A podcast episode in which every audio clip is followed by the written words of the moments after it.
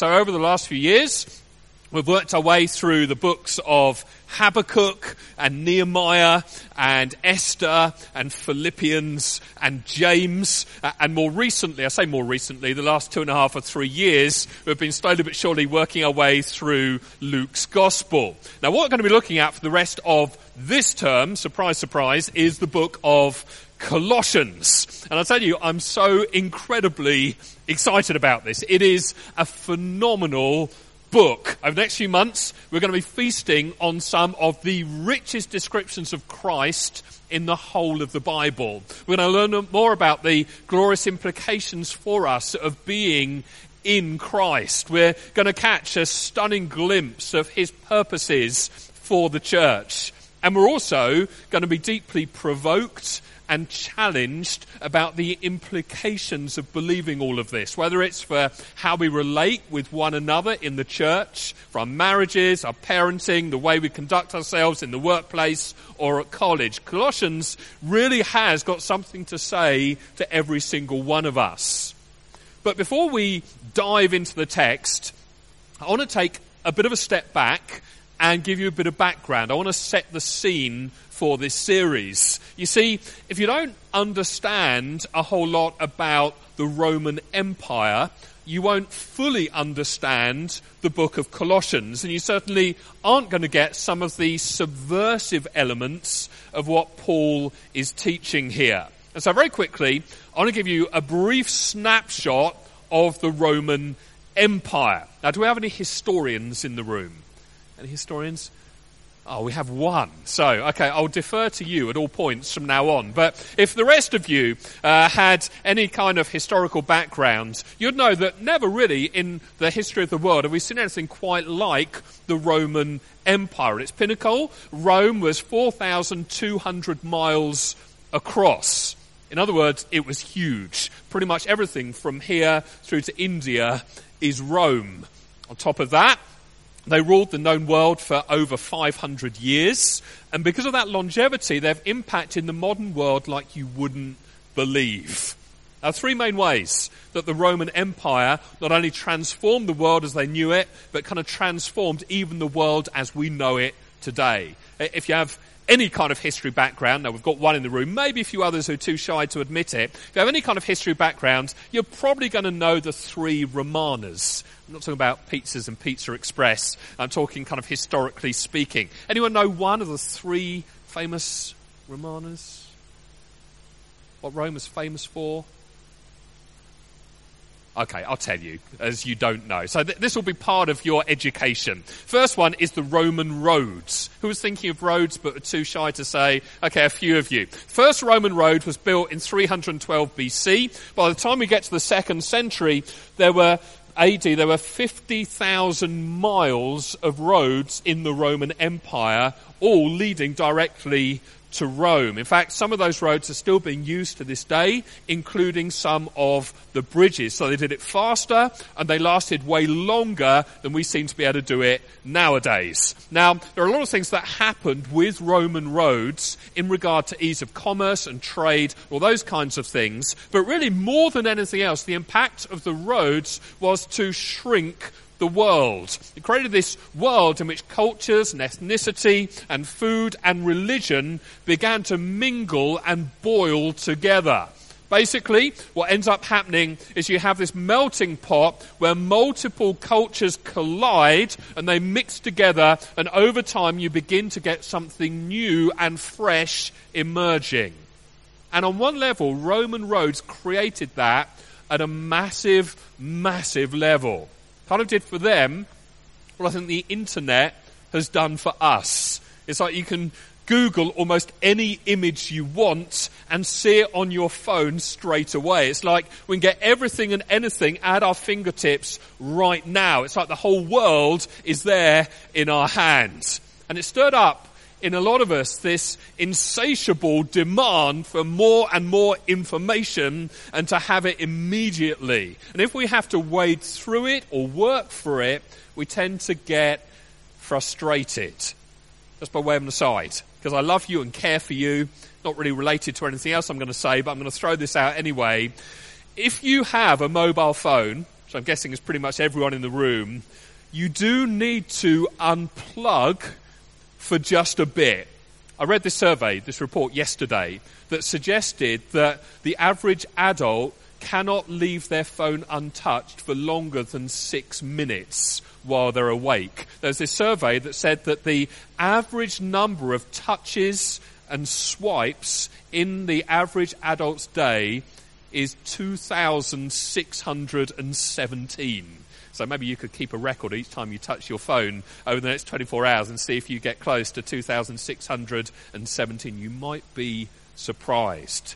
I know some of you, you don't even hear me right because you're on your phone right now looking like you're taking notes, but actually you're texting someone. You need to breathe. You need to stop. You need to unplug. You need to try and break the addiction because that's what it's turning into. You need to take Sabbath. You need to rest. And you need to hear it from me. It will be okay. The world will survive. Your life will not collapse if you put it down even for a day. But coming back to our subject, all of that was for free. Coming back to our subject, it's kind of what the Roman roads did for them. The internet has done for us what the Roman roads did for them. It created this unreal amount of access to other cultures and other ideas, to other temples, to other bits of architecture, to new kinds of food and music. It shrank the world. Second thing Rome did is it brought about Pax Romana or Roman peace. Who was thinking of that? But you're too embarrassed to say. Okay, we had you heard the message earlier, so that's why you were thinking about it. Uh, no glory there. Sorry. Second thing Rome did, it brought about peace. Now, Roman peace is an interesting idea because if you were an enemy of Rome, or if you lived kind of on the fringe or the outskirts of Rome, there wouldn't have been a whole lot of peace for you. In fact, it would have been an extremely violent period in history for you to be alive in. But inside the confines of the empire, it was, a lot of the time, most of the time, unbelievably peaceful. There were the odd skirmish going on here and there, but Roman rule did a great job of keeping order. The last thing, and the thing that perhaps you can see most residue of nowadays, is Roman law. Anyone thinking of Roman law? Not even the historian in the room was on the same level of knowledge and experience that I've got on this. So, Roman law, the Roman rulers did a phenomenal job of creating systems. And this goes back to Roman peace, really, because if people feel like they're being heard and they're being cared for and they're getting justice, they don't have a tendency to rise up against their government. It's only when they feel that there is no justice and there is no hope that they tend to rebel. Now, all that being said, the world up until that point had never seen anything quite like this. The world up until this point was an extremely dark, violent, hostile, horrible place to live. And Rome was able to bring just a chink of light into the midst of it all. Now, all of that sets the scene and helps us understand two of the main problems in Colossians that Paul is going to be addressing. First of all, he's going to get after the Roman Empire just a little bit. He's going to try and whittle away, chip away at the foundation of finding your hope or putting your confidence in Rome. And then, secondly, he's also going to address head on the problem of syncretism. Now, in case you're wondering, here's what syncretism is. The Colossians, they're saying, well, look, we believe in Jesus and we love him. But at the same time, my next door neighbor is a Jewish mystic and he prays so much more than I do. And so I'm going to borrow a little bit of his stuff. Jesus, still my main guy, but I'm going to borrow a little bit of Jewish mysticism here. Now, my other neighbor, the other side, he's a druid. And outside of some pretty weird animal stuff that I've seen him do late at night, he really loves his family. So I'm going to borrow a little bit from this, a little bit from that. And with Jesus still as my main man, I'm going to create this kind of new thing. And Paul is going to undermine and attack that way of thinking and living. Now, one of the main reasons that I want us to work through this letter to the Colossians is I believe we desperately need to hear those warnings today. For starters, I think we're in danger of putting our hope in everything our culture stands for and jettisoning our faith in God for a faith in materialism and individualism and earthly success. I also think we're in danger of mixing the gospel of Jesus Christ with the dominant message of political correctness being preached by our culture all around us. And so rather than finding our identity as being in Christ, we're increasingly defining ourselves by our sexuality, by our gender, by our race. And Paul's going to directly address those two issues. But for this week, he's going to be very encouraging to the church in Colossae. And hopefully, as a result, I'll be very encouraging to you as well. So let's get into the passage. We're going to pick it up in Colossians 1, starting in verse 1. Paul starts by introducing himself. Paul, an apostle of Christ Jesus, by the will of God, and Timothy, our brother, to the saints and faithful brothers in Christ in Colossae. Grace to you and peace from God our Father. This next little phrase, verse 3 before the comma, is going to be unbelievably important. We're going to come back to it right at the very end. I'm going to ask you a question. We always thank who? What's the word? We always thank God. That's right. Just keep that in mind because it's going to be important when we close this thing out. So just hold that thought for now. We always thank God, the Father of our Lord Jesus Christ, when we pray for you, since we heard of your faith in Christ Jesus and of the love that you have for all the saints, because of the hope laid up for you in heaven.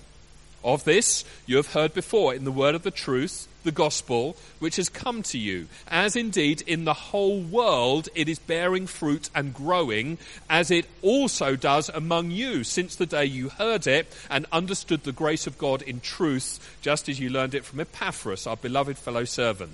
He is a faithful minister of Christ on your behalf and has made known to us your love in the Spirit. Now, for the rest of the time, there are three main points I want to make out of this passage. Number one, I want you to see that there is an inseparable link between trusting in the gospel of Jesus Christ and loving the church. Secondly, I want you to see that this is explained by where your hope is. And thirdly, that this hope, if you get it, has the potential at least to change the world. That's where we're going. Number one, we're going to see that there is an inseparable link between trusting in the gospel of Jesus Christ and loving the church. 1 John would put it a bit like this If a man loves God but hates his brother or sister in the church, he lies and the truth isn't actually in him. It's like there is this inseparable link connection between trusting in the good news of Jesus Christ and loving the wider body of believers. Now, there's some debate over who this quote actually belongs to. I think it was Augustine. He says, No man can have God as his father who does not also have the church as his mother. I've always loved that quote. It's like you can't love God and hate the church. You know, nowadays, people are very happy to say, well, I love Jesus, I just don't love the church. Well, the Bible gently would call you a liar. I'm not saying that we look out at the whole church scene out there and approve of absolutely everything going on.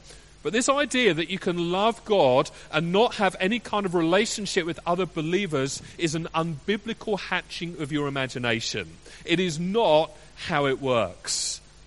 I know by the show of hands at the beginning that I have a number of people in the room who are perhaps new to Birmingham, new to university, uh, starting out just working out do I get involved with the church? If so, which one? You are incredibly welcome here. I want you to know that Church Central is a place that will welcome you with open arms and is a place where we believe you will be blessed and you will be a huge blessing as well. I want to encourage you to get plugged in to the church as quickly as you can.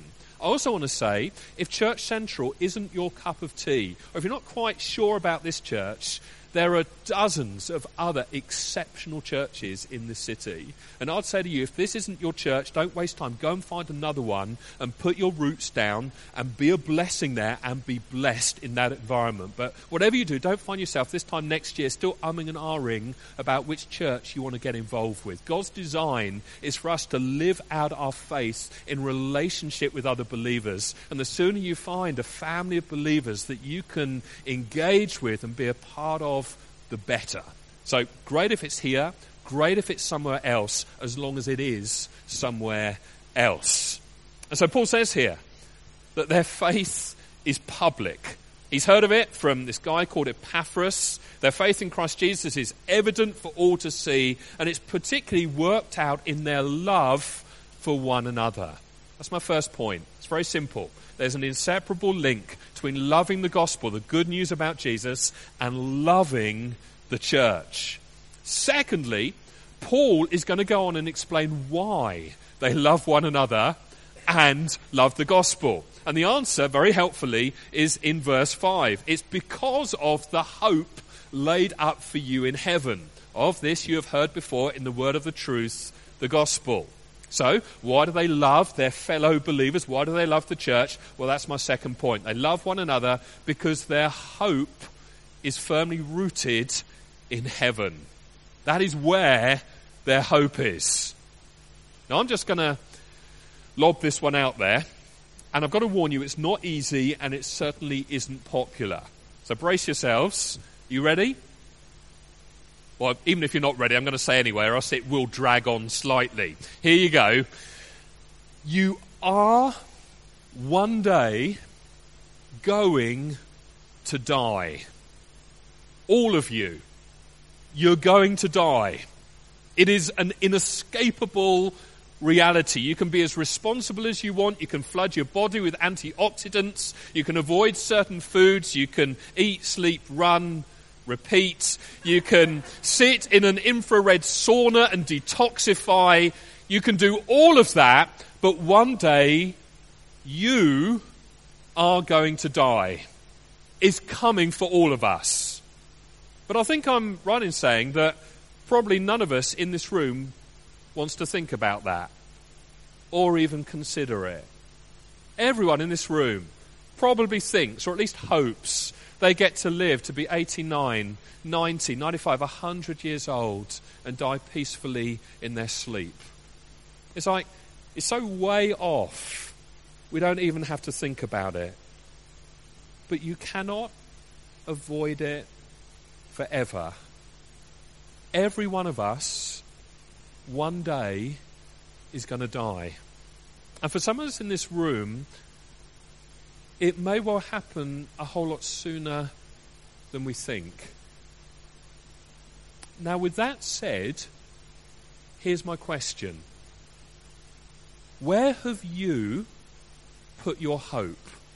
Since that's coming for you, where have you put your hope? I think the bulk of humanity puts their hope in this I'm a good guy. My question is compared to what? Because if you're a thinker on any level, you've got to admit that is a pretty flawed approach. I mean, do you really believe God is going to give you whatever the afterlife holds on the basis of your personal goodness? I mean, you're telling me you are putting all of your hope in, I take better care of my kids than my neighbor does, or I tell fewer lies than my boss, or I'm more diligent in my work than my colleague. I tell you, the scary part of the Bible isn't that God judges our wickedness, it's that He sees our righteousness. He sees our best bits as the equivalent of filthy rags. Compared to the holiness, the perfection, the purity of God, it's your goodness that falls short. It's not just your wickedness that condemns you, it's your goodness as well. See why? You need the cross so badly? See why Jesus had better have paid the cost for you. The real issue is that you, at your best, is still never going to be good enough for a holy God. Your goodness will fall short. It will ultimately fail you. And I think if you would honestly just pause and reflect, you would end up figuring that out for yourself. I think the other place people tend to put their hope is trying to just get all that they can in the moment. It's like seize the day. There's one life, live it to the full. Live the great adventure now. You know, once again, I think that kind of idea, it just philosophically falls flat. How many of you have ever read the book of Ecclesiastes in the Old Testament? It's not a happy read. Uh, a few of you. Okay. Basically, in the book of Ecclesiastes, Solomon says, Look, I'm a king. I am wealthier than you will ever be. I've done all of these things, had all of these experiences that you will never get to have. I've partied so big and so hard. The parties in my house required us to slaughter a hundred cattle just to feed everyone. So I'm not standing here and saying that you haven't thrown a couple of soirees in your day. I'm not saying you, you haven't made a good job of pursuing pleasure.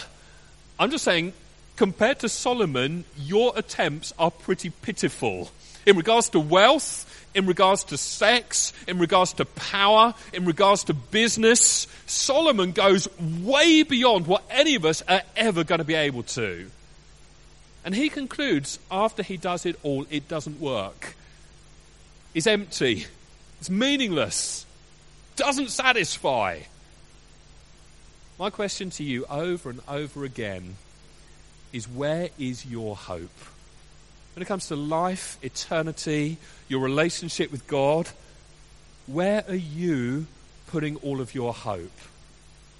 Listen, the Colossians weren't putting their hope in themselves.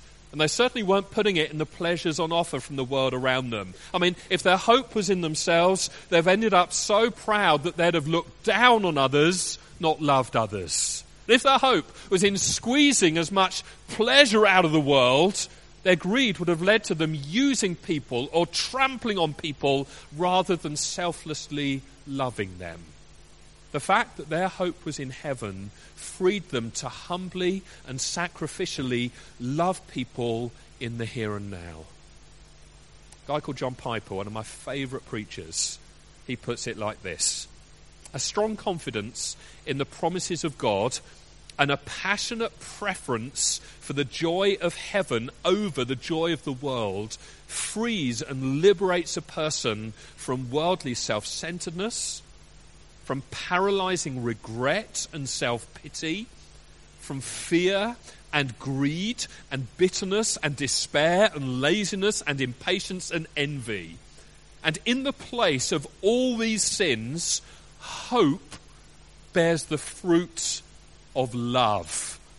He concludes, it is worldly mindedness that hinders love, even when it is disguised by a religious routine on the weekend. Where is the person whose heart is so passionately in love with the promised glory of heaven that he feels like an exile or a stranger here on the earth? Where's the person who has so tasted the beauty of the age to come that the diamonds of the world merely look like baubles and the entertainment of the world is empty and the moral causes of the world are way too small because they have no view to eternity? Where is this person? Well, he's certainly not in bondage to TV watching or eating or sleeping or drinking or partying. He is a free man in a foreign land. And his one burning question is this How can I maximize my enjoyment of God for all eternity while I live as an exile and a stranger here on this earth?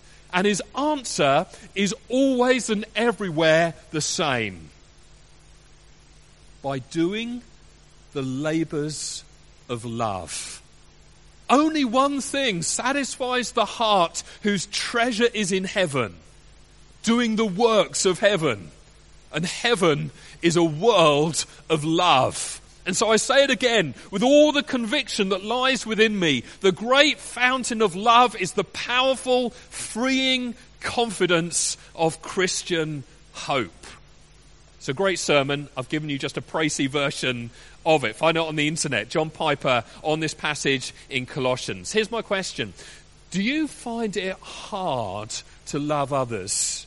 Do you wish you cared more? Do you wish you had stronger relationships with people in the church? Well, the answer is fan the flames of your hope in Christ. Fan the flames of your hope in heaven. And as a result, you will find love springing up in you for the people around you. That's my second point. Here's my third and final one. This hope, if you get it, and I really hope you do get it, this hope has the potential to change the world. Just notice in verse 7 how Epaphras goes to Ephesus, which was this major city about 12 miles from Colossae. He listens to Paul preaching. As a result, his life is turned upside down. His life is totally and utterly transformed by the gospel. And so he heads back and he begins to preach and teach in his own hometown of Colossae, which is why Paul says, You learnt it the message of the gospel from this guy called Epaphras, our beloved fellow servant. He is a faithful minister of Christ on your behalf, has made known to us your love in the Spirit. And then quickly just scan back up to verse 5, where Paul refers to the hope laid up for you in heaven. Of this, he says, you have heard before in the word of the truth, the gospel, which has come to you in Colossae. Who did this message come to the Colossians through? The guy called Epaphras, that's right. Who did Epaphras hear it from? Paul. Well done. Now, watch this.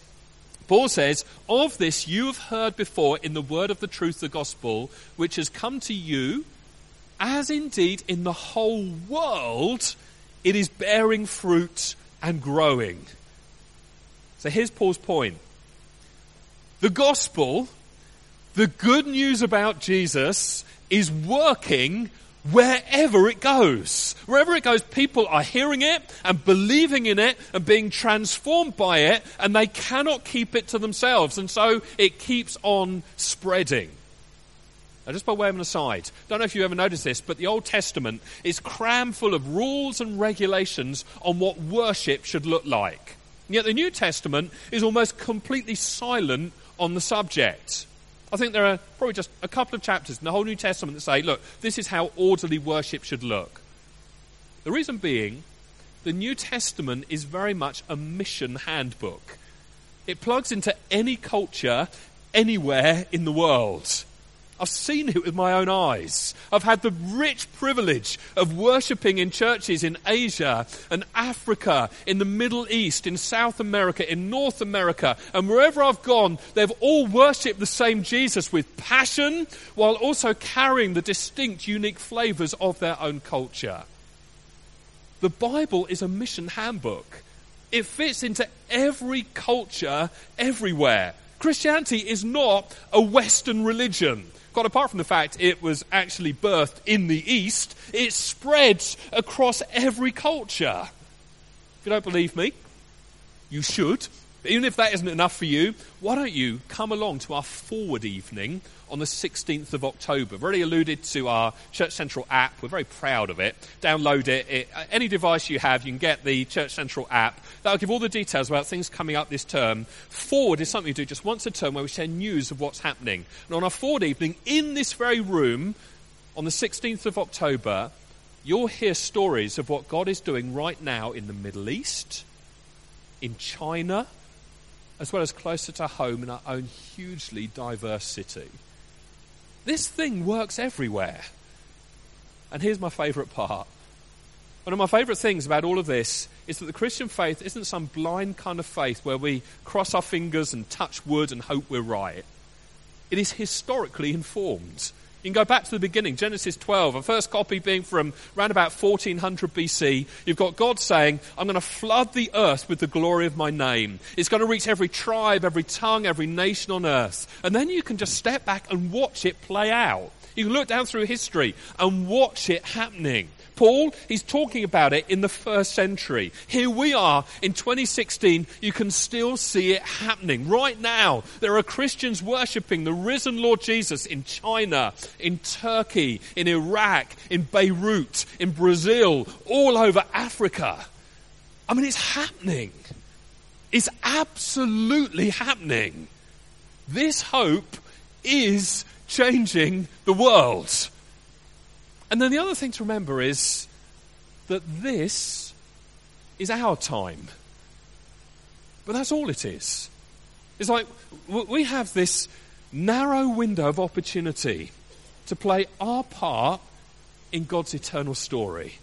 This has been going on long before us. And if Christ continues to delay his return, it will go on long after us. It's been going on for thousands of years, it's going to continue. Our role is to simply and faithfully play our part well. Admittedly, this is a huge challenge. And let's be honest, it can be hugely demoralizing at times. But where I personally gain a whole lot of confidence is to look back and see in the past, see in history how the gospel has transformed lives and cultures for centuries, even in some of the deepest, darkest of times.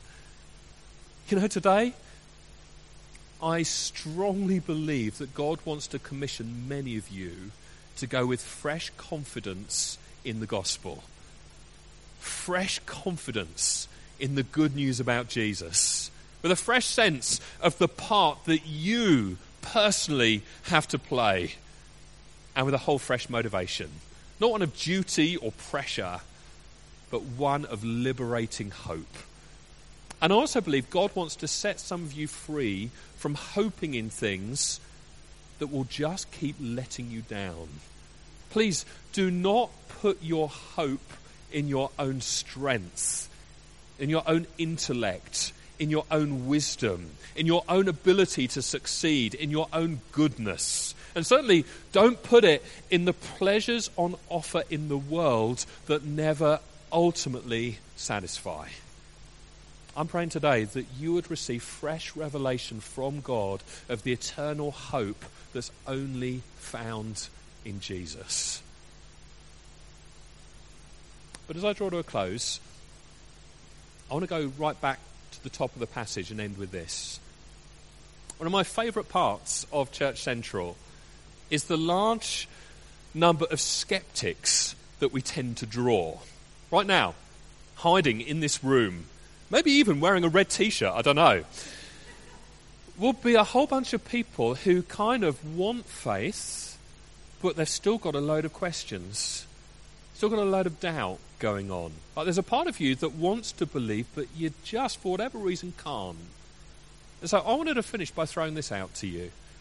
Notice that for all the encouragement Paul gives to the Colossians, he doesn't thank or praise them for any of it. He doesn't say, I want to thank you for loving each other so well. I want to praise you for loving the gospel. He doesn't go there. He says, I thank, remember what we said? I thank God. I thank God, the Father of our Lord Jesus Christ. And the reason I want to point that out to you is because faith isn't something you simply switch on yourself. If you can simply muster it up then it's yours and you can own it and end up pretty proud.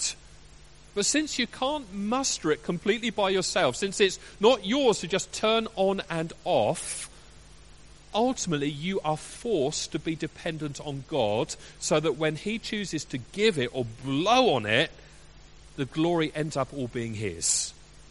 Listen, there is no such thing as an arrogant Christian who genuinely understands biblically what being a Christian really is. Those two things cannot grow in the same dish. It is an impossibility.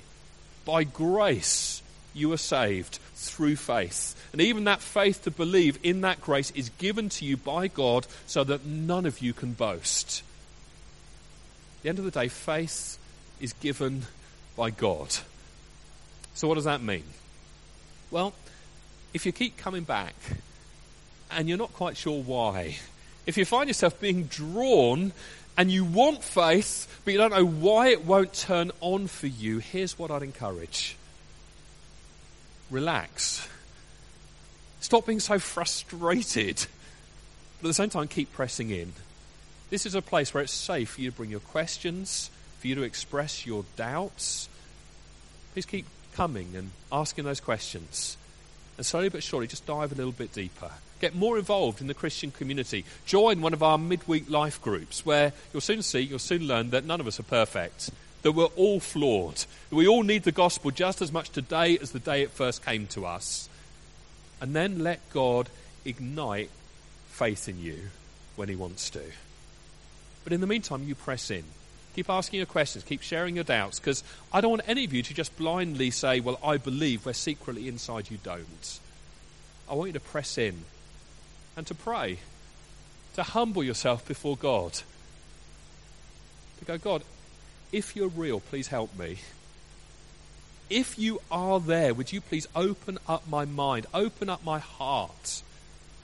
Give me faith, help me to believe. Because I'm feeling pretty frustrated right now. At times I'm angry. I, I just don't get it. I, I don't know why I find it hard to worship. I mean, I want to worship you, but something in me doesn't let me. Maybe if I'm being honest, I'm frightened of surrendering this area of my life to you. But through it all, keep coming. Don't give up. Don't get frustrated.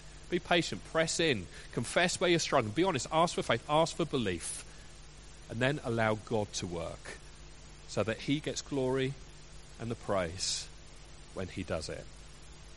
And that is how Paul starts his letter to the Colossians. There'll be more of it over the next few weeks and months.